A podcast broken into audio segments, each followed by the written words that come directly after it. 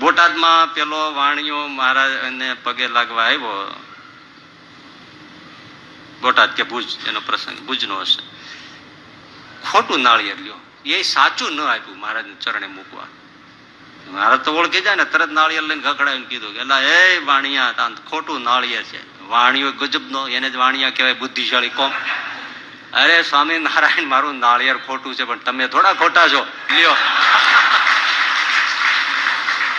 આવ્યો ખરો, પણ ખોટું નાળિયેર નાખી દેવાનું હતું, એ લઈને પગે લાગવા આવ્યો. કાંઈ મૂકવું ને? હવે ખોટું નાળિયેર સહજ રીતે તો કોઈને ખબર પડે નહીં આ અંદરથી ખોટું છે. એટલે સૌને લાગે કે, ઓહો, શેઠ, શું છે આખું ના- નાળિયેર લઈને આવ્યા મહારાજની આગળ? શ્રીફળ મૂક્યું એમ. મૂક્યું ખરું. બધાને સારું જ લાગે. ભગવાન તો અંતર્યામી, એનું જ ઉપાડ્યું મૂક્યા પેલું આમ કાન પાસે ગગડાવીને કે "એલા વાણિયા આ તો ખોટું છે. તો તરત વાણિયો પછી જીભા જોડી સામે જ કરી. કે, નાળિયેર ખોટું છે, પણ તમે ખોટા છો, સ્વામિનારાયણ?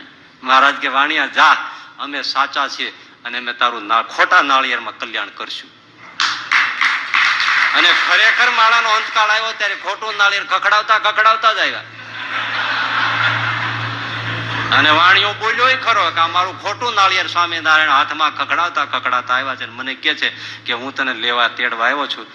તારું કલ્યાણ કરવા આવ્યો છું. ચાલ, અને જે સ્વામિનારાયણ કહીને વાણીઓ દેહ મૂકીને વયો ગયો. ઉદારતા વગર થાય. આત્માનંદ સ્વામી એક સાધુ